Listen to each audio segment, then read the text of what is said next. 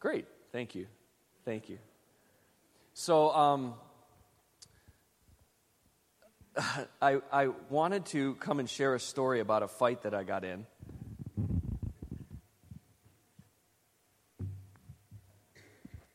So, so that I could, you know, look like the hero and all that kind of stuff. And uh, the problem is, I only have one fight story because I've only ever been in one fight. And you all have heard it multiple times.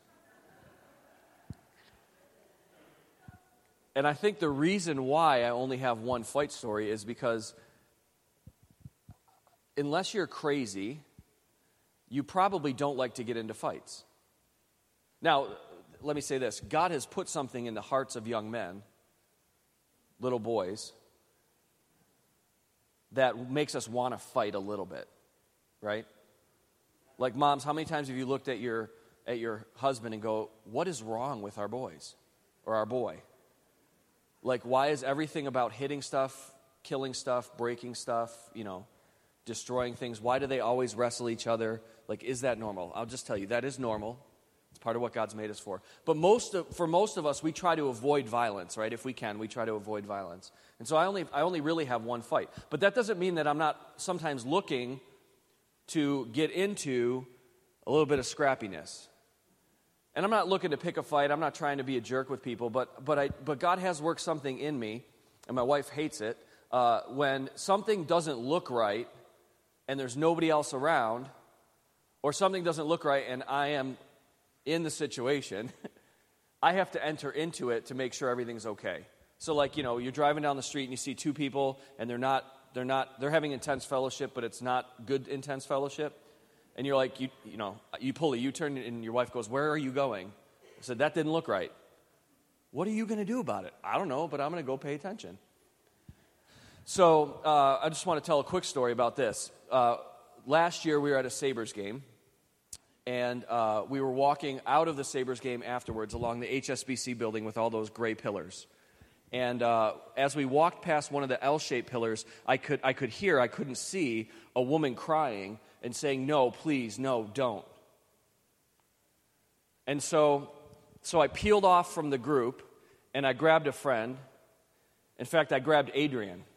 It's always good to do this with a friend, right?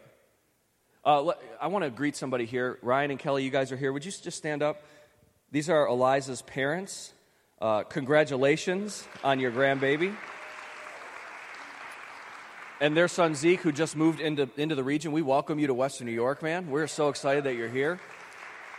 Uh, they are, they are campus uh, pastors in Arizona, and uh, your children are li- living your legacy, and we're just so honored that we get to be part of that here. We have, I have a feeling because you have a grandbaby here and all your children are here, we're going to see a little bit more of you, and so we welcome you and honor you, and we hope that uh, Western New York is as kind to you as it is uh, to us, and that you find this as a home or a second home or home. Um, and anyway, so, so your son-in-law, uh, son-in-law Adrian was with me, and I just said, "Hey, come with me." And I, don't, don't, you don't you love having friends that just will do whatever you ask to do? He's like, "Yeah, sure." I don't even know if he knew what we were getting into. And so we walked over, and we walked kind of around the pillar, and just kind of stood there for a second. And the lady's back was to us, and, and she had uh, the guy kind of pinned against the pillar, and she was like hitting his chest and saying, "No, no." And I just observed it for a couple minutes, and I'm like, huh, let's see what's going on. And um, so I said, excuse me, uh, ma'am or miss, do you need any help?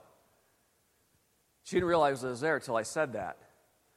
And she turned around and she said, Do I look like I need any blanking help?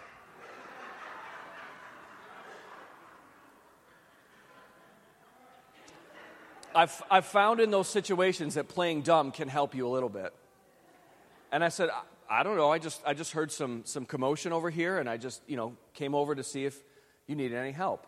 And to which she repeated, Do I look like I need any blanking help? And I said, I'm just, just want to make sure you're all right. And stood there for a second because I wanted to kind of make sure everybody knew that we were there. And um, and she goes, What's your problem? Can't I have a moment with my boyfriend?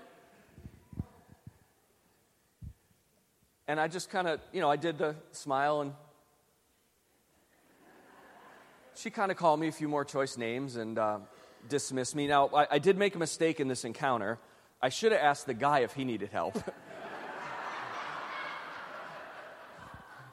because he looked terrified and embarrassed and ashamed and um, you know i don't know if he if he ever listens to this man i'm sorry.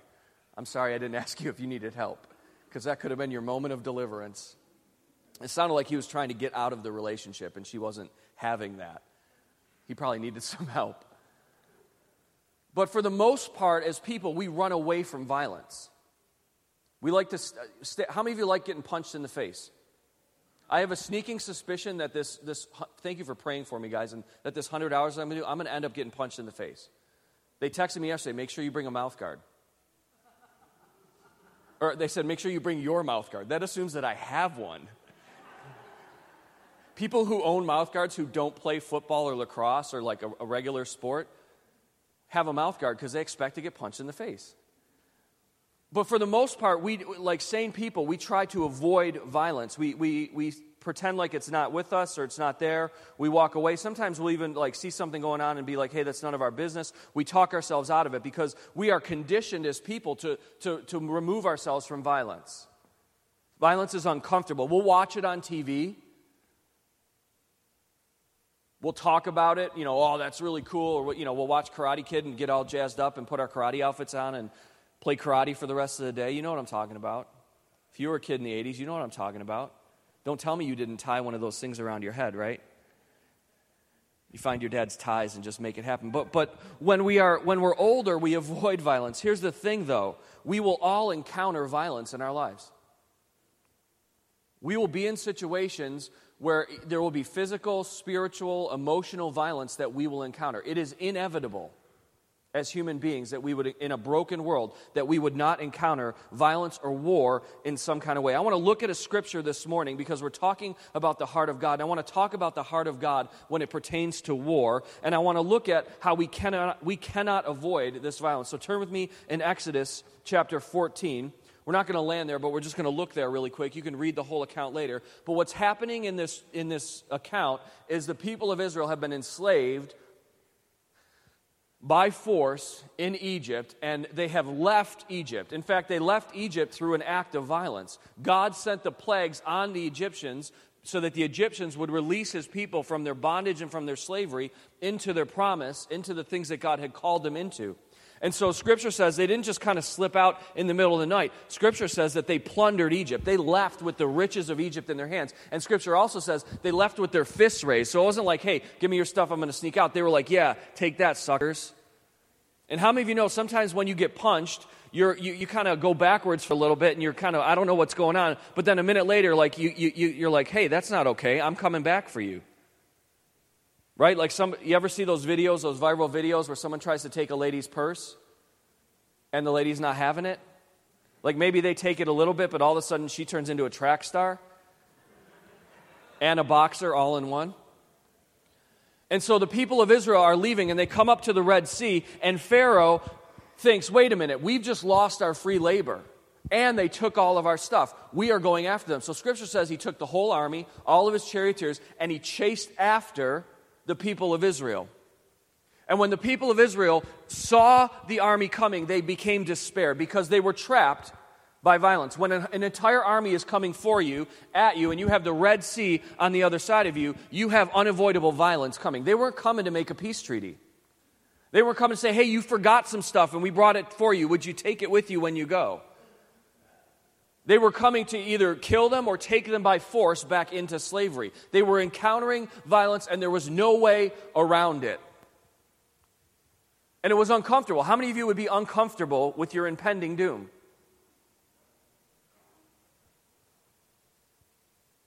And so, in, the, in this moment that they, they have unavoidable violence, they're cornered by it, Moses stands up.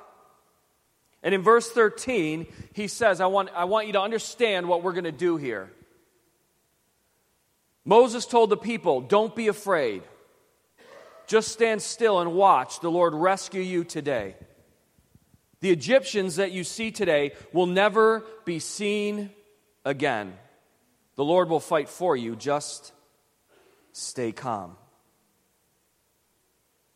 Moses said, We can't get around this, but we've got a God that will take us through this. Because there's something interesting that we have to understand. In a fallen and broken world, God has given his people a part of his heart. And his heart, unmistakably, part of his heart is a heart for war. And that makes some of us uncomfortable. We don't like violence. We don't want to think about a God of violence. When we think about Jesus, we think about this flowing haired hippie dude who worked with wood and leather, who walked around saying some fun stuff every once in a while and just loved everybody. He certainly loved everybody. He certainly had a tender heart. But this guy had a heart after the things that God has, and Jesus has a heart. He's coming back not as just the Prince of Peace, but as a warrior to establish peace. And so this, the, the heart of God was displayed. In fact, uh, the, we all know the story because we've all seen the movie with Charlton Heston, right? And if we haven't seen that one, we saw the cartoon version that came out a few years ago. We know the end of the story that, God separates the waters, the people walk through the waters, the uh, Egyptians chase after the people, the waters close back on them, and God's, God's word is true. God's prophetic word over them is true. They will not see those Egyptians again. And on the other side of that, the people of Israel, they, they sing a song and they identify something about their God. It's a new revelation of who God is to them. And so they say this in verse uh, 3 of chapter 15. They say, it says this The Lord is a warrior, Yahweh is his name. When they're writing a song about what God has done for them, they identify that God is a warrior. A warrior is not just somebody who every once in a while does what they have to when someone's picking on them. A warrior is somebody who's trained, who knows how to apply pressure and force into a situation to get what needs to be done, done. And that's what God does for his people. He wars on behalf of his people. In fact, the people just get to stand still. They just get to go where God has called them to go. They go through the water and God delivers his people because God has a heart when we are cornered by violence to bring us through into deliverance. But it's not a deliverance that is just uh, uh, weak. It's a deliverance that's powerful and it requires a heart for war. See, how we view God and whether or not we see Him as a warrior determines how we will view war and how we will view violence around us. Remember, the violence is there. We have no choice whether or not it's coming, but we do have a choice about how we respond to it. Turn with me in your Bibles, if you would, to 1 Samuel chapter 14. We're going to see two views of war, two different views of war with different results. Now remember, we're going through a series where we're looking at the heart of God. How do, we, how do you and I become men and women who are after God's own heart? And, and, and we've, we've, we've taken this whole, and if, you're, if you've been with us for a while, forgive me for explaining, but we have guests with us this morning. I want to make sure everybody's on the same page. You had a king ruling in Israel named Saul who was rejected as king because he did not have a heart after God. In fact, when God rejected him as king, he didn't, he didn't pull him out right away, but he said, I'm looking for a man after my own heart. That's in the Old Testament. That's, that's right before what we're about to read. Right around that time. And, and so David is the man who God finds after his own heart. That's what the New Testament says. In the Old Testament, he says, I'm looking for a man after my own heart. In Acts, he says, I have found David to be a man after my own heart. He has personal experience that David is a man after his heart. And so we've been looking at the life of David to see what does it look like to, to carry the heart of God, to be a man or a woman who's after God's heart. Because that's what we want to be. We want our hearts engaged and connected with who God is and what He wants for us. And so we have this, this account in chapter 14 of 1 Samuel where Saul, who was the rejected king, demonstrates what a heart for war is not supposed to be. Understand at this time in, in Israel's history, they were fighting the Philistines, they were their constant enemy. And Saul had gathered the army together to respond to violence, but he was sitting under a pomegranate tree. Now, there could be worse trees to sit under, right? How many of you like sitting under fruit trees that are ready with the fruit? Right? Doesn't say in the scripture whether or not, I'm sure somebody has a, a, a, theological explanation that the pomegranate tree was there. I don't know. I don't even know if there's any significance. But he's sitting under a tree with his army and he's not doing anything about the violence. His heart for war, his heart for violence is to wait until he, he demonstrates this over and over again. Wait till he has what he thinks is enough to handle the situation that he's going into. Let me gather enough troops. Let me gather enough, enough uh, provisions and supplies. Let me make sure that we sacrifice the right way so God gives us what we need. You know, it's all about Him and what He wants to accomplish with it. And so that, that causes him to be ineffective or not to, jump into what God has for him. He's not fulfilling the role as a leader and a king in the nation, saying, This is what we got to handle. God's going to take us to it. Let's, let's do it together because God will be with us. But his son is a whole other story. His son, Jonathan, decides to do something about it. So look at chapter 14, verse 1. It says, One day Jonathan said to his armor bearer, Come on, let's go over there to where the Philistines have their outposts. But Jonathan did not tell his father what he was doing. Meanwhile, Saul and his 600 men were camped on the outskirts of Gibeah around a pomegranate tree at Migron.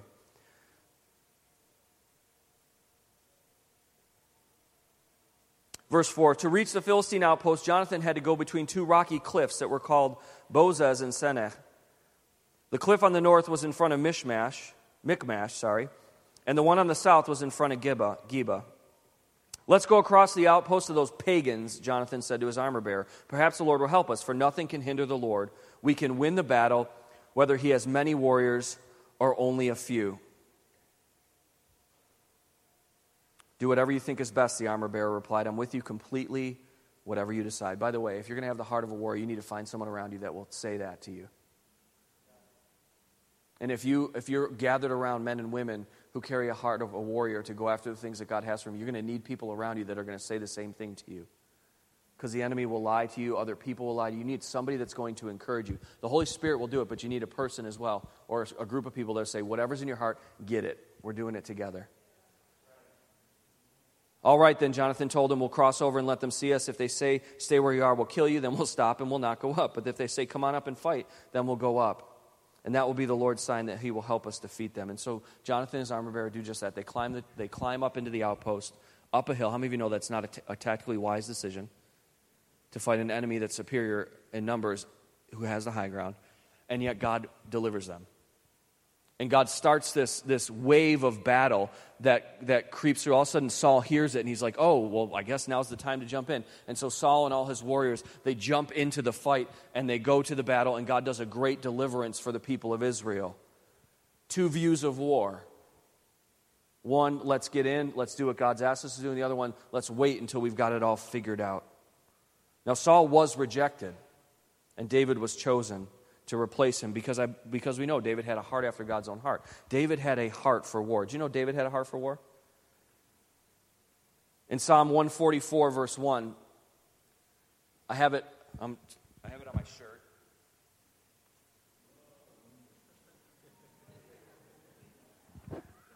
It's on the back of my shirt. I wore it. I, I get it. Like, it's kind of obvious, but it just feels good to preach in a warrior shirt when you're talking about war, right? David blesses the Lord. One of the reasons he worships the Lord, one of the reasons he finds value in the Lord, or he's gained the Lord's heart, is this. He says, Praise the Lord who is my rock. He trains my hands for war and my fingers for battle. He gives my fingers skill for battle. David decided to understand the heart of God, the, the value and the worth and the identity of God, and said, And God, not only have you given that and displayed that for yourself, but you have brought me into that identity. David was a warrior. He knew that himself personally, but also the people of Israel knew it. He's famous as a warrior. In fact, at one point when, when the kingdom was, was, his son was vying for the kingdom, Absalom was trying to take the kingdom from his father, and in, in, most, in most estimates had actually stolen it, and David was on the run. Absalom, his son, gathered his advisors around and said, Hey, what are we going to do? Do we chase after my dad? Do we go after him now? Do we fight him? How do we do this? And he's getting advice from all different people on how to attack his own father. And listen to what one of the people say about David so that we can understand who David was and how he carried this heart out. 2 Samuel chapter 8. Did I get that right? It says, You know your father and his men, they're mighty warriors. Right now, they are as enraged as a mother bear who's been robbed of her cubs. 2 Samuel 17, verse 8. And remember that your father is an experienced man of war. He won't be spending the night among the troops. He is probably already hidden in the, some pit or cave. And when he comes out and attacks, a few of your men fall. There will be panic among your troops. Then the word will spread that Absalom's men are being slaughtered. Then even the bravest soldiers, though they've the heart of a lion, will be paralyzed with fear. For all of Israel knows what a mighty warrior your father is and how courageous his men are. He had a reputation, not only understood for himself, but he had a reputation among the people, among his men, as a mighty warrior, as a man who carried a heart for God for the wars that must be fought. So I want to read a scripture, and uh, this morning I want to read a bunch of it if we can hang in here for a minute. I want to read the account of David and Goliath. And I get it. Like, we're in a church. Most of you grew up understanding this story. Most of you have acted it out. Some of you have been in here when I've built a sling and, and, I, and I, I flung things around at a giant Goliath that we had posted on the back wall. We've preached through this. In fact, uh, uh, thank you. Pastor Mike Wing was with us in August, and he preached an incredible message about hills and valleys. I mean, incredible message. You know, he was here Thursday night when I, when I preached this the first time. Do you know how intimidating that is to preach a message when somebody just preached a, really, really good one about the same passage of Scripture? But I believe that God has something for us in the understanding of how to carry the heart of God. So, would you look at me uh, with me at 1 Samuel? We're going to read a bunch of Scripture. And then uh, we're going to talk about carrying the heart of God for war. 1 Samuel 17 The Philistines mustered their army for battle and camped between Socoh and Judah. And Saul countered by gathering the Israelite troops near the valley of Elah. And so the Philistines and Israelites faced each other upon the opposite hills with the valley between them. Then Goliath, a Philistine champion from Gath, came out to the Philistine ranks to face the forces of Israel. He was over nine feet tall, and he wore a bronze helmet, and his bronze coat of mail weighed 125 pounds. He also wore leg armor, and he carried a bronze javelin on his shoulder. The shaft of his spear was as heavy and as thick as a weaver's beam, tipped with an iron spearhead that weighed 15 pounds. His armor bearer walked ahead of him, carrying a shield just a shield. Goliath stood and shouted a taunt across the Israelites. Why are you coming out to fight? He called, I'm the Philistine champion, but you're only the servants of Saul. Choose one man to come down here and fight me. If he kills me, then we'll be your slaves, but if I kill him, you will be our slaves. I defy the armies of Israel today. Send me a man who will fight me. When Saul and the Israelites heard this, they were terrified and deeply shaken. Now, David was the son of a man named Jesse an Ephrathite from Bethlehem in the land of Judah. And Jesse was an old man at the time, and he had eight sons. And Jesse's three oldest, Eliab, Abinadab, and Shimea, had already joined Saul's army to fight the Philistines. David was the youngest son. David's three oldest brothers stayed with Saul's army, but David went back and forth so he could help his father with the sheep in Bethlehem. And for 40 days, every morning and evening, the Philistine champion strutted in front of the Israelite army. One day, Jesse said to David, Take this basket of roasted grain and these ten loaves of bread and carry them quickly to your brothers, and give these ten cuts of cheese to their captain. Glory to God. He says, Take your brother, your brother, these loaves and the roasted grain. Take the leader's cheese. I'm just saying, he understood something. He said, See how your brothers are getting along and bring back a report on how they're doing. And David's brothers were with Saul in the Israelite army at the valley of Elah fighting against the Philistines. So David left the sheep with another shepherd and set out early the next morning with the gifts, as Jesse had directed him. He arrived at the camp just as the Israelite army was leaving for the battlefield with shouts and battle cries. Soon the Israelites and the Philistine forces stood facing each other, army against army. David left his things with the keeper of supplies and hurried out to the ranks to greet his brother, brothers. And as he was talking with them, Goliath, the Philistine champion from Gath, came out from the Philistine ranks. And then David heard them shout his usual taunt to the army of Israel. As soon as the Israelite army saw him, they began to run away in fright. Have you seen the giant? The men asked.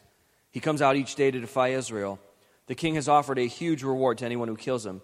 He will give that man one of his daughters for a wife, and the man's entire family will be exempted from paying taxes. David asked the soldiers standing nearby, What will a man get for killing his Philistine, this Philistine and ending his defiance of Israel? Who is this pagan Philistine anyway, that he's allowed to defy the armies of the living God? And these men gave David the same reply. They said, Yes, that's the reward for killing him. But when David's oldest brother Eliab heard David talking to the men, he was angry. What are you doing around here anyway? He demanded. What about those few sheep you're supposed to be taking care of? I know about your pride and deceit. You just want to see the battle. What have I done now? David replied. I was only asking a question. He walked over to some others and asked the same thing and received the same answer. Then David's question was reported to King Saul, and the king sent for him. Verse 32 Don't worry about the Philistines, David told Saul. I will go and fight him. Don't be ridiculous, Saul replied. There's no way you can fight this Philistine and possibly win. You are only a boy, and he's been a man of war since his youth. But David persisted I've been taking care of my father's sheep and goats. And when a lion or bear comes to steal a lamb from the flock, I go after it with a club and rescue the lamb from its mouth. And if the animal turns on me, I catch it by the jaw and club it to death. I have done this to both lions and bears, and I'll do it to this pagan Philistine too, for he has defied the armies of the living God. The Lord who rescued me from the claws of the lion and the bear will rescue me from this Philistine. And finally, Saul consented. All right, go, he said. He said, And may the Lord be with you. And Saul gave David his own armor, a bronze helmet, and a coat of mail. And David put it on and strapped the sword over and took a step or two to see what it was like, for he had never worn such things before. I can't go in these, he protested to Saul. I'm not used to them. So David took them off again. And he picked up five smooth stones from a stream and he put them into a shepherd's bag. Then, armed with only his shepherd's staff and a sling, he started across the valley to fight the Philistine. Goliath walked out towards David with his shield bearer ahead of him, sneering in contempt at this ruddy faced boy. Am I a dog, he roared at David, that you come at me with a stick? And he cursed David by the names of his gods. Come over here, and I'll give your flesh to the birds and the wild animals, Goliath yelled. And David replied to the Philistine, You come to me with a sword and a spear and a javelin, but I come to you in the name of the Lord of heaven's armies, the God of the armies of Israel, whom you have defied. Today the Lord will conquer you, and I will kill you, and I will cut off your head. And then I'll give the dead bodies of your men to the birds and the wild animals, and the whole world will know that there is a God in Israel. And everyone assembled here will know that the Lord rescues his people, but not with the sword and the spear. This is the Lord's battle, and he will give it to us. As Goliath moved closer to attack, David quickly ran out to meet him. Reaching into his shepherd's bag and taking out a stone, he hurled it with his sling and hit the Philistine in the forehead. The stone sank in, and Goliath stumbled and fell face forward on the ground. So David triumphed over the Philistine with only a sling and a stone, for he had no sword.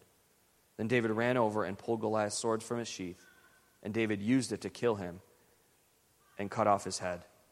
When the Philistines saw that their champion was dead, they turned and ran. All right, everybody take a breath. You hung with me for 51 verses of Scripture. Pat yourself on the back. You did a marathon Scripture. You're free. You don't have to do your quiet time for the rest of the week. No, I'm just. I'm just kidding. Thank you for hanging with me. So, what do we understand from this scripture about carrying the heart of God for war? Just a few things and, and, and, we'll wrap it up. First is this every battle, no matter how it manifests, whether it's spiritual, emotional, physical, um, relational, every battle that we fight is a battle that starts in the spiritual. They all have a spiritual start, component, and essence to them that is the real battle. Scripture tells us we don't fight against flesh and blood. Look to the person next to you and say, You are not my enemy. The battles that we fight are spiritual in nature. David understood that this was not about the Philistines and the Israelites. This is really awkward, Pastor Jordan.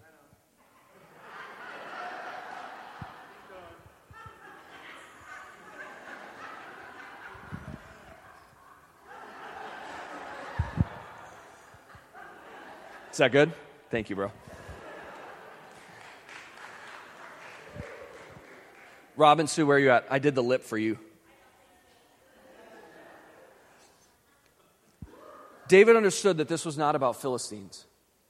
This was not about Israelites. This wasn't about territory. This wasn't really about kingship. He understood that this was a spiritual battle that he was fighting. This was about God and his value in, in, in God and his people. When he went to fight Goliath, he wasn't going to fight him so that he could become king. He might have been going to fight so he could get a wife and no taxes but he was fighting because he recognized, and this is what he said all the way through this guy is defying God. Every time he stands up, we all allow him to create a spiritual battle or to enter into a spiritual battle, and he wins. What happened? Every time the Israelites saw this champion, they ran away in fear. Does that sound like a spiritual battle to you? God was fighting for the hearts of his people. Were they really going to believe that God is who He says He is and that He has called His people to be who He says they are and that they had what He said that they had? Every battle is a spiritual battle. David said it this way Who's this pagan who defies the armies of the living God? Is God really alive or is He dead? This battle is a fight for faith. 1 Timothy 6:12 says this, "Fight the good fight for the true faith."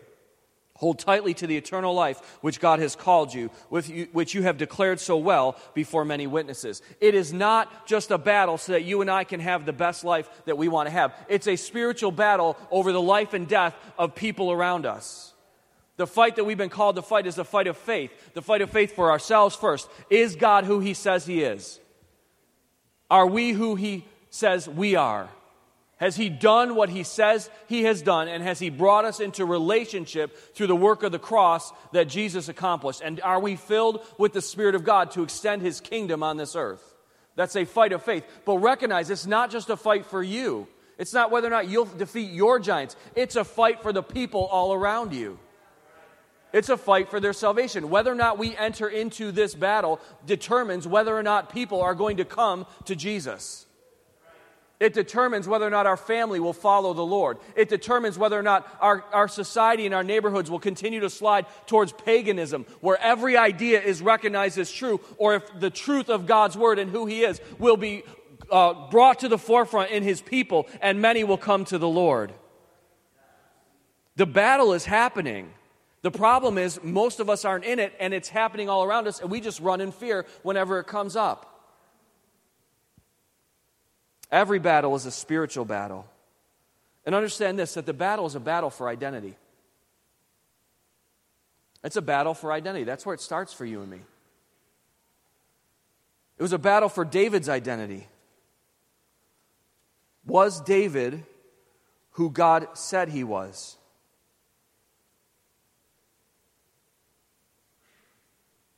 Was David called to what God had called him to?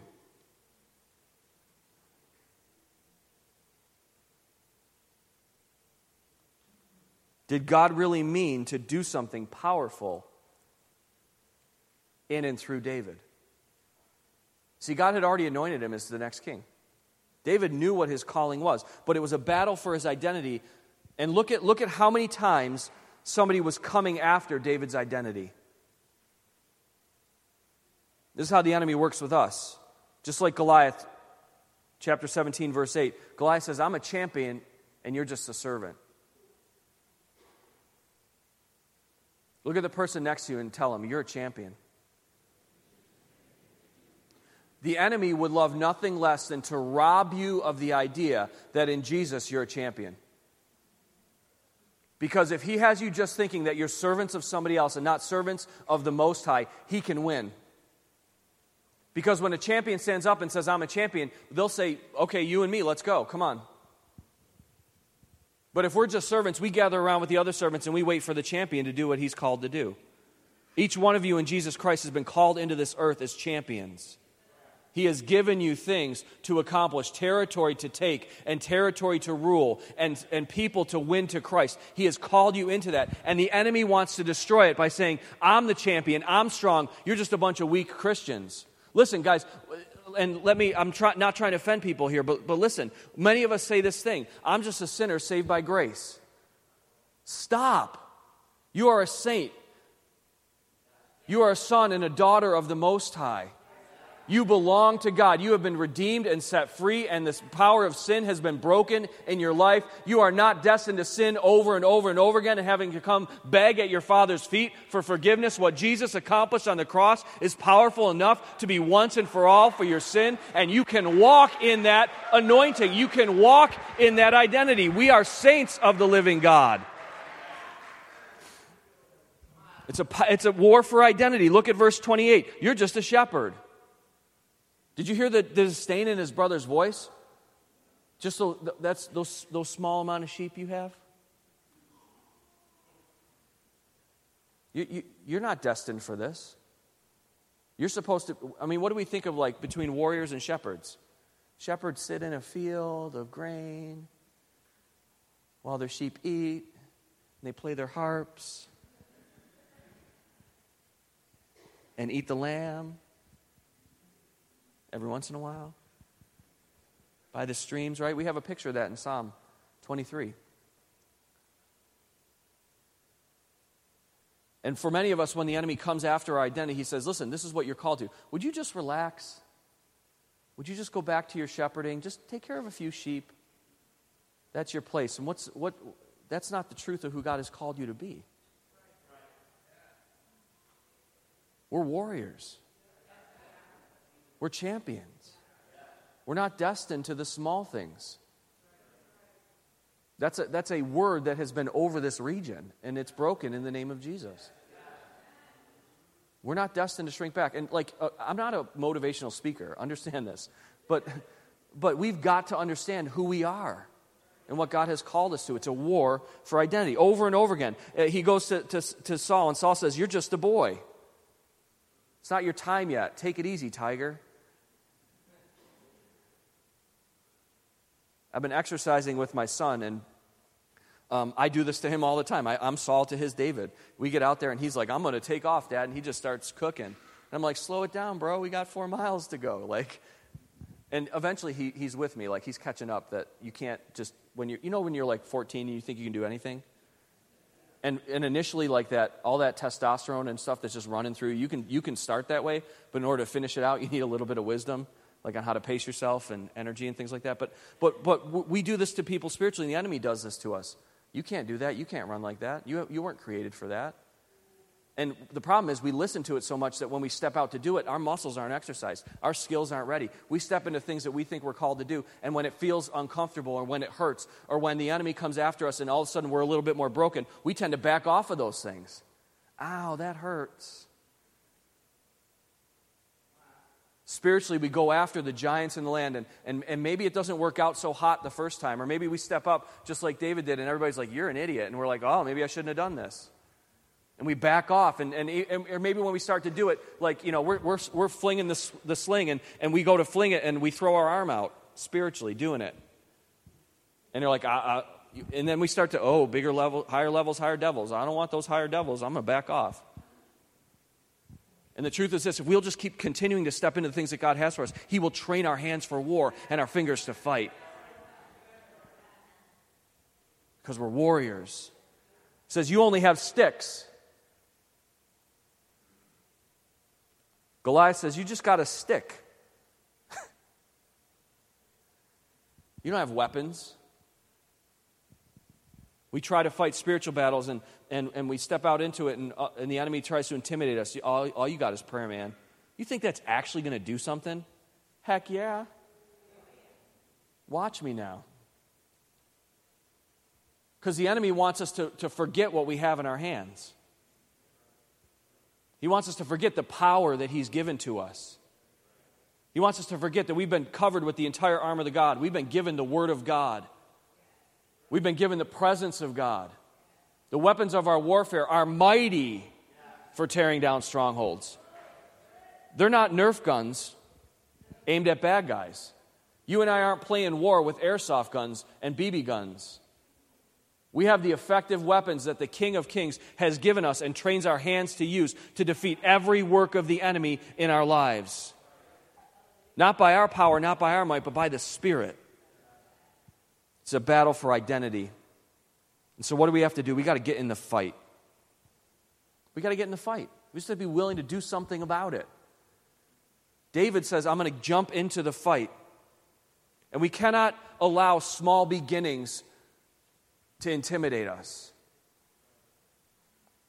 David's small beginnings were with lions and bears. How many of you saw the viral video this week of the woman that went into the lion's pit and, and taunted the lion? Anybody see that? Anybody read that she didn't cross the moat? You can't see it in the video, but she didn't cross the moat. Right? How many of you would be willing, don't do this. How many of you would be willing to go jump in the lion pit at the Buffalo Zoo this afternoon with me to face some lions? Okay, good. I'm glad. Let's not be stupid about this, right? But for David, he had no choice. The violence was happening. There was, a, there was a lion, there was a bear that was coming to take his livelihood, to take away his purpose, to take away what God had called him to be faithful in, going to do violence to the gift of God in his life, to what God was equipping him to do. And so when a lion or a bear came, David went and took the lion or the bear by the face and killed it, by the jaw. I, have encountered, how many of you have encountered live bears in the wild? I've encountered live bears in the wild. How many of you, it, it just came over you like, hey, I'm going to grab that thing by the jaw and kill it? Now, now, some of us would love the story that comes after. Like, I have a, I have a stuffed bear. Thank you, uh, Steps Ministries. You guys gave this to me a long time ago. I have a bearskin rug that somebody gave you and you gave to us. And now it's at my dad's house. And I love to tell people, yeah, I killed it with my bare hands. Well, no, like somebody gave it to me. Somebody shot it, stuffed it, and somebody gave it to me. It doesn't occur to me, it didn't occur to me when I saw a black bear with all my students as a youth pastor in the woods in Virginia that was coming towards us. It didn't occur to me to go grab the black bear by the face and kill it. It did occur to me to pick up a big rock and a big stick, but it occurred to me to walk backwards with the big rock and the stick while doing the. Ah, ah, ah, That was the extent of my bravery in that spiritual battle. But the truth is this it, we have to get in the fight. The fight is happening. Matthew 11, 12 says this From the days of John the Baptist until now, the kingdom of heaven has suffered violence, or has been coming on with violence, or violently, has been advancing violently, and the violent take it by force. Some, I think some of the scripture verses, or some of the versions of scripture, mis uh, translate this, and they say it suffers violence. The kingdom of God suffers violence, or, or violence is coming against it. That, was not true of the kingdom at that time. Jesus would suffer violence eventually. But what God was saying is that people who are willing to step into the battle are the ones that lay hold of the kingdom. So if we're going to fight, we have to get in the fight. We also have to fight the Lord's battles.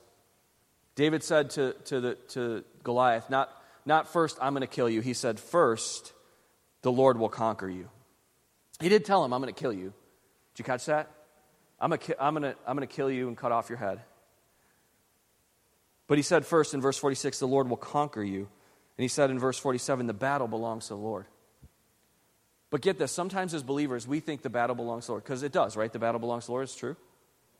And so we think we need to be like the Israelites, just waiting for the battle to happen. The battle belongs to the Lord. So, God, when are you going to show up? That's how we pray. That's how we disciple. That's how we act. That's what we expect. God, the battle belongs to you, so I'm just waiting. The battle belongs to you. Why is it still raging around me? And why am I getting destroyed and all my family's getting destroyed too? The battle belongs to you, God. We're waiting.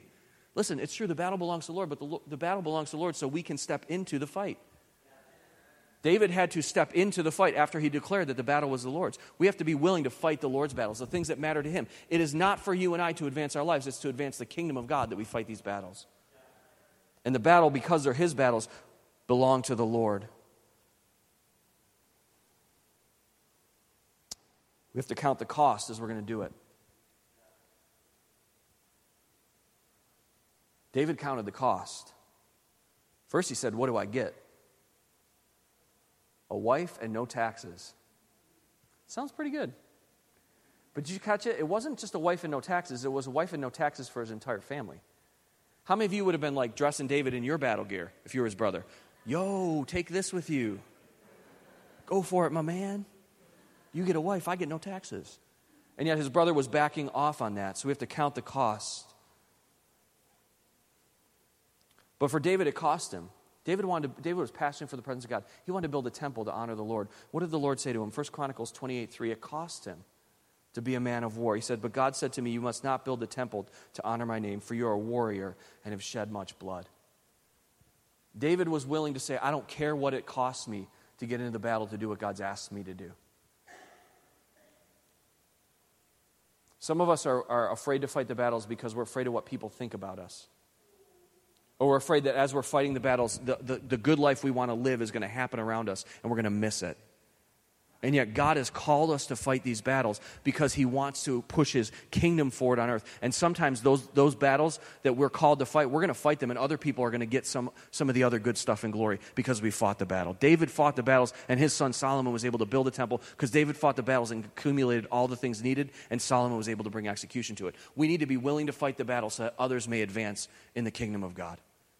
That's the cost of carrying the heart of God and of being a warrior.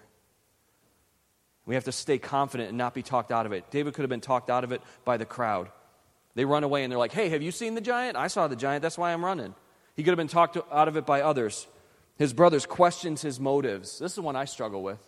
When I step out to do the things that God has told me to do, and somebody says, uh, Are you sure your heart's in the right place? And I stop doing what God's asked me to do because I'm worried about what somebody else thinks about me and my motives. The truth is this if we're close to God, if our heart is after the things that God is after, we can step out into the battles and we don't have to worry about other people questioning our motives and get stuck. Now, sometimes we need our, our motives questioned, sometimes our motives are out of whack. And we need brothers and sisters who really understand us. The kind of armor bearers that say to Jonathan, do whatever's in your heart, who, already, who really do know our heart.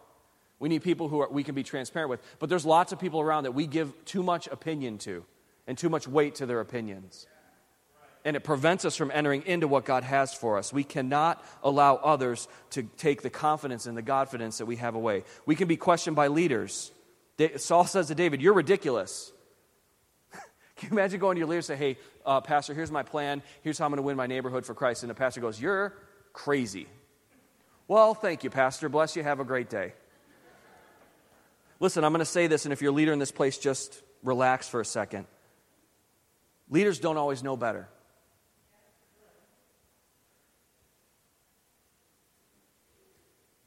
But notice what David did. David didn't say, Thank you, Saul, see you later. David presented a case. He said, You think I'm crazy, but I'm going to tell you what God can do. And he increased the faith of Saul, who didn't have faith for it, by prophesying what had happened before. God's goodness and testimony of his goodness was enough for Saul to realize what God had called him to and release David to it. Finally, actually consented. All right, go ahead, he said, and may the Lord be with you. David was not going to move until his leader said, Go ahead and do it. So even though his leader wasn't right, David pressed in and pressed through and waited for that. And I believe God honored that. God honored that. We'll be questioned, and, and, and our confidence will be swayed, can be swayed by our enemy. What did Goliath have for David? Sneering, contempt, curses, threats, and some big old weapons. The enemy wants you to, to think less of yourself. He wants to make fun of you. He wants you to, to, to be under, think that, that his curses and threats mean something and give place to those things. He wants you to think that your weapons are weak. We can be talked out of it by ourselves. The worship team can come. So, what do we do? First of all, we have to fight God's way. The Lord, David says, The Lord will rescue me. David didn't put on the armor and go in and say, I'm, I'm going to take my confidence in the fact that this armor was the king's and it's pretty good stuff. I got all, I got all the latest gear. How many of you guys are gearheads? Like you just, like you, you love the gear. Am I the only one? Like it's time to go fishing and, and you've just blown the budget for six months on entertainment, buying your pole and all the stuff that you need for fishing. How many of you are like that? Am I really the only one? Oh, come on. Like you got like when the iPhone 11 came out, you're like, I got to have the iPhone 11. Why you got to have the? Oh, it takes better pictures. Like you don't even take good pictures with the with the camera you got now. You know what I'm saying? Like, got to have all this stuff. But we put our confidence in these things rather than in God for these spiritual battles. Listen, the spiritual battles are not going to be won because we have a great church, although we have a great church. The spiritual battles are not going to be won because New Covenant has the greatest looking uh, group of people in the universe, although we have the greatest looking group of people in the universe. The, the spiritual battles are not going to be won because we have the greatest systems for disciple making. We have great systems for disciple making, but the battle will not be won because of something that we've put together that we think is going to get us the victory. The battle won't be won because we're going to have a great men's conference on November 8th and 9th.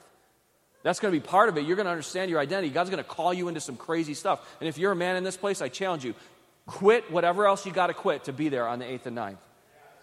Forego money that you might make working to be here so that God can advance his kingdom through you. Don't back off or let somebody else call you away from the destiny that God has for you that will be launched or, and created and purposed in the place, in this place on the 8th and 9th.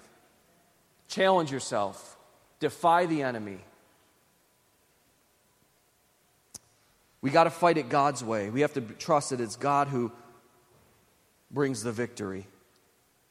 And then we start to declare it. David fights God's way. How does he fight first? He gets permission. Then he goes to, the, to, to, to, Goliath and he starts to prophesy to Goliath. Goliath is cheer, jeering him and taunting him and intimidating him. And what does David say to Goliath? David says, You're done, dude. I come to you in the name of the Lord of heaven's armies, the God of the armies of Israel, whom you defied. Today, the Lord will conquer you. He starts to prophesy to him. He tells him who he is. He tells him who, who's with him. And then he starts, he says, Today the Lord will conquer you, and I'll kill you and cut off your head. And then I'm not, you tell me you're going to feed my flesh to the birds here. I'm going to feed the flesh of all your, all your buddies to, to, the, to the birds and the beasts as well. David prophesies into the situation the Lord's way. He speaks what the Lord says. See, we don't wage with worldly weapons, we wage with powerful weapons. And the last is this if the worship team would just start playing. You, need, you and I need to expect promotion. How many of you that makes you a little bit uncomfortable? Well, God, God can get promoted. It's not, not about me. Listen, you and I have to stop worrying about that so much. Because when we do what God has asked us to do, God gets the glory first. That's what happened here. God's promoted. What did David say? Verse 46 Then the world will know that there's a God in Israel. See, the battles that God has won, the battles that are the Lord's, the battles that He's calling us to engage in with Him, they're battles that are not for you and I to be looked at as, as, as the David in the situation.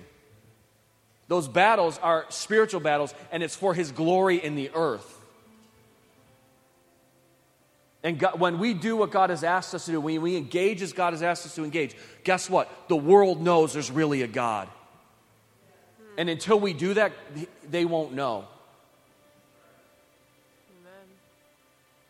Because something else gets the glory, something else has the billing, something else gets highlighted. Some other atmosphere invades your family. Some other name is, is recognized as the greatest name when you gather for your family gatherings. Somebody else owns the territory around your house and in your neighborhood. Somebody else gets the final word over this house. But when we step into it and we fight the battles, we carry the heart of God for war, we're willing to just simply get in the fight. God gets promoted. Amen. But also understand this that's how you and I get promoted. Are you ready for advancement in the kingdom? then get ready for a battle. This is what it says in 1 Samuel, the next chapter, verse 5. It says, Whatever Saul asked David to do, David did it successfully. So Saul made him commander over the men of war, an appointment that was welcomed by the people and Saul's officers alike. God is looking to promote you to promote his kingdom. And he's looking to promote his kingdom by promoting you. It's hand in hand. We, we will make sure that God gets the glory. We're not talking about self promotion here, but we're talking about having a heart for war that we're going to enter in and do what God's asked us to do, and we will expect promotion in it. That's the way God works. When we're faithful with little, He gives us more.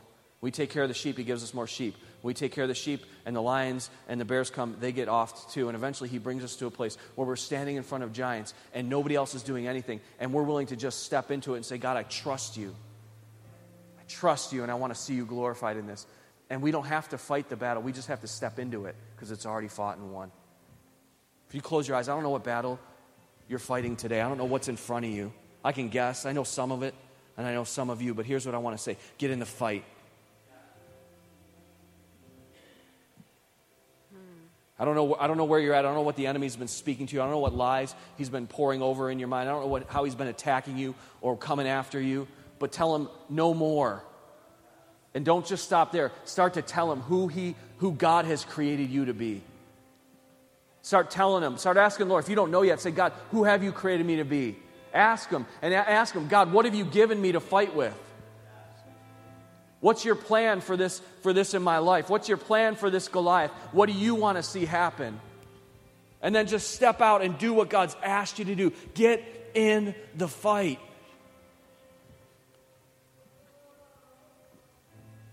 For some of us, this is, this is the first time we're hearing about this spiritual stuff. Or maybe we've heard it before and we, we've kind of been away. Listen, if you're here this morning and you want to come into the, the armies of the Lord, you want to belong to the family of God, you want to be the chosen people of God, He, he has provided a way to do that through Jesus Christ.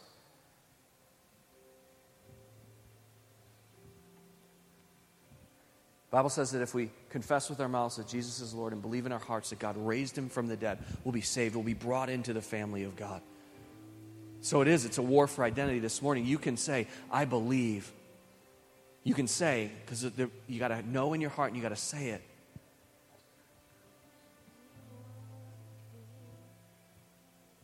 That is the only way is Jesus. You'll be in that family. If that's you here this morning, you, you're sensing the war that's raging in your heart over your affections right now. Your heart is stirring.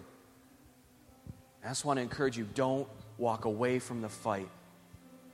Here, here, here's going to be your David and Goliath moment. In a minute, we're all going to stand, and some people are going to come forward and respond. But when that happens, when that happens, if, if you're here this morning and you know you have to enter into a relationship with God, God's calling you in, and you're ready to do that, I want you to stand. And when you stand, you go to my right, your left right over here. And you tell the people that are standing there, hey, I want to I wanna give my life to God. I want to surrender my life to God. I'm jumping in the fight as his kid today. That's your David and Goliath moment. The, the Goliath of self will is going to die in that moment. But I'm asking for the rest of us that are here this morning, what are you going to do about it? And I think the message is simply this the invite is simply this Are you ready to get in the fight? Are you ready to engage? Whatever it is. Maybe you've been in a fight, maybe you've been weary, but there's something else in front of you. You're like, I can't take it anymore. I've done enough, and I, am ready to give it up. But the Lord's saying, No, today I've got one more giant in front of you. And you're like, All right, everything you've done with me up to this point, it's just training. The lions and the bears, I got, you took care of those, and so, and you gave me the power over those, and so I'm going to trust you that you're going to do this. And if you're ready to engage and stand in the fight, you're ready to come off the sidelines, you're ready to not be an Israelite anymore, just waiting for somebody else to do something, waiting for the deliverance to come, you're going to say, God, I'm willing to be part of your deliverance. I'm willing to be part of the kingdom of God advancing and exploding in Western New York or in your family or in your job or in your home. If you are ready to enter into the fight, to respond to the call of God, to carry the heart of God for war, I want you to stand right now.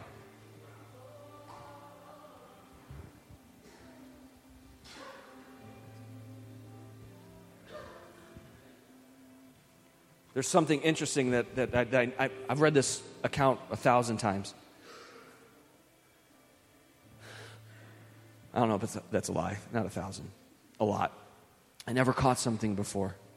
Did you catch that when David, when Goliath starts going towards David, he, it says he steps towards him, but Scripture says that David ran quickly to Goliath. Uh, like the, it was a superhero movie explosion in my head when I read it this time. I saw David like like just do that giddy up and go like, all right, here we go, like he was Captain America running in right? And I don't think like in my mind he just he took the things out and he's running. He, as he's he's like literally moving. He doesn't stop. You know, it's like one of those movies where and he just throws this thing. He doesn't even stop as he's running. He just keeps running because as as that that stone is flying through the air, he's still pursuing the enemy. And he gets there almost like right after the dude falls flat on his face and cuts his head off. Like it just doesn't stop. Mm-hmm. There's something about that momentum shift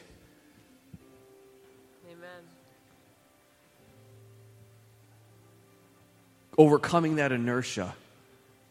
See, what's happening is this our hearts are starting to beat for the things of God. But we, we can stand here and just let it happen, or we can advance into it. And I'm not trying to be weird, but I want to do something physical to respond. I want to overcome that inertia spiritually, physically, emotionally, even. Don't, don't misunderstand. The things that we do in the natural, they have spiritual consequences, Amen. they have spiritual effect. And by sometimes, sometimes staying in our seats, we, we give over to the view of what everybody else thinks around us. But there's something about saying, I don't care anymore. I don't care who's behind me. I don't care who's in front of me. God's calling me into this battle, and I'm willing to jump in. We step forward and we defy the past. And we defy what people think about us, and we come into what God has for us. Our hearts are starting to beat for the things of God. That's why we're going to sing a song in a minute. But here's what uh, uh, scientists have told us. I just learned this this week that the, the drums that they used to use for war, the big drums, beat at a certain hertz. And I'm going to get the science wrong, forgive me. But it's the same, those drums beat at the same uh, hertz level, or whatever, however you describe it. Someone else can tell me better, that your heart beats at. So there's something about the beat of that drum that cuts through all the noise of battle, all the noise that's going around you, and all of a sudden your heart starts to beat with everybody else's. Boom, boom, boom, boom. Your heart beats for what God's heart beats with, what the commander, what the, the Lord of heaven's armies beat for. Our hearts are starting to beat for it this morning. And so, as we sing this song, I want to invite you to enter into that. As you hear that drumming on your heart to enter into the battle, I want to invite you to make a move and come forward. Make a move and come forward. Come to the Lord. Don't stand back. Don't wait. Don't say that the hour is late. Say, God, I'm coming all the way in. I'm going to do what you've called me to do. I'm in the battle with you. Let's go after God as we sing this song right now.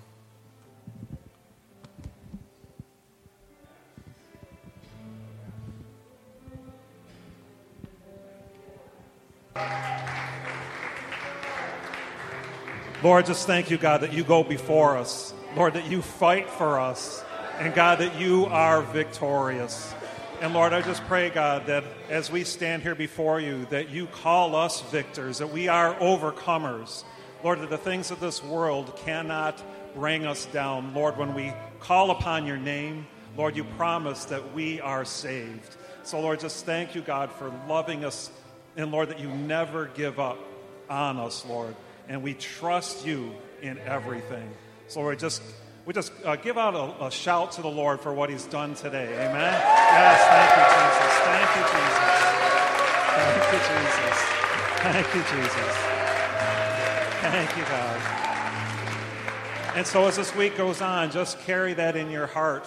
And uh, so we have, a, as you are hearing so much of, but uh, the men's conference is coming up, and you can sign up for that on, on an app. There is going to be people in the back to help you to do that. Uh, if you'd like to give, you can uh, get the app. Go to, um, uh, just get it to the App Store and download that. And there's several ways of giving, either by texting and the envelopes. And if you're a guest with us, there's no obligation uh, to give. But if God is doing something in your heart, just bless the Lord with that and just see what He would do. And so for the rest, you give your tithes and offerings. Their ushers are in the back with their baskets, and so you can drop those there. And also, if you're a guest with us, please meet us back at Guest Central.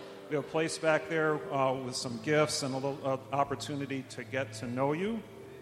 And small groups are ongoing. If you want to know the kindness of God, and if you want to continue to step into being that warrior man and woman, yes, I said the women are also warriors in this house. My Woo! wife is a great warrior, I should say. And so, if you want to plug into that and have God encourage and strengthen you, that's a place to do that. And also, as Pastor Josh said, if you have received Jesus and, and you want to deepen that relationship and understand that, right over here to my right, your left, there'll be people there praying for you, and there's prayer partners here on the side as well. So, bless you as you go. Amen.